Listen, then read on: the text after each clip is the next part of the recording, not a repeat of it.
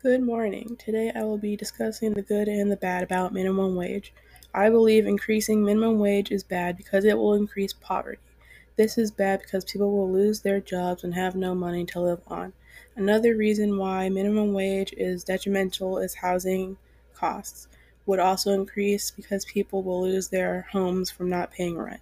If minimum wage is increased, companies may use more robots and automated processes to replace service employees.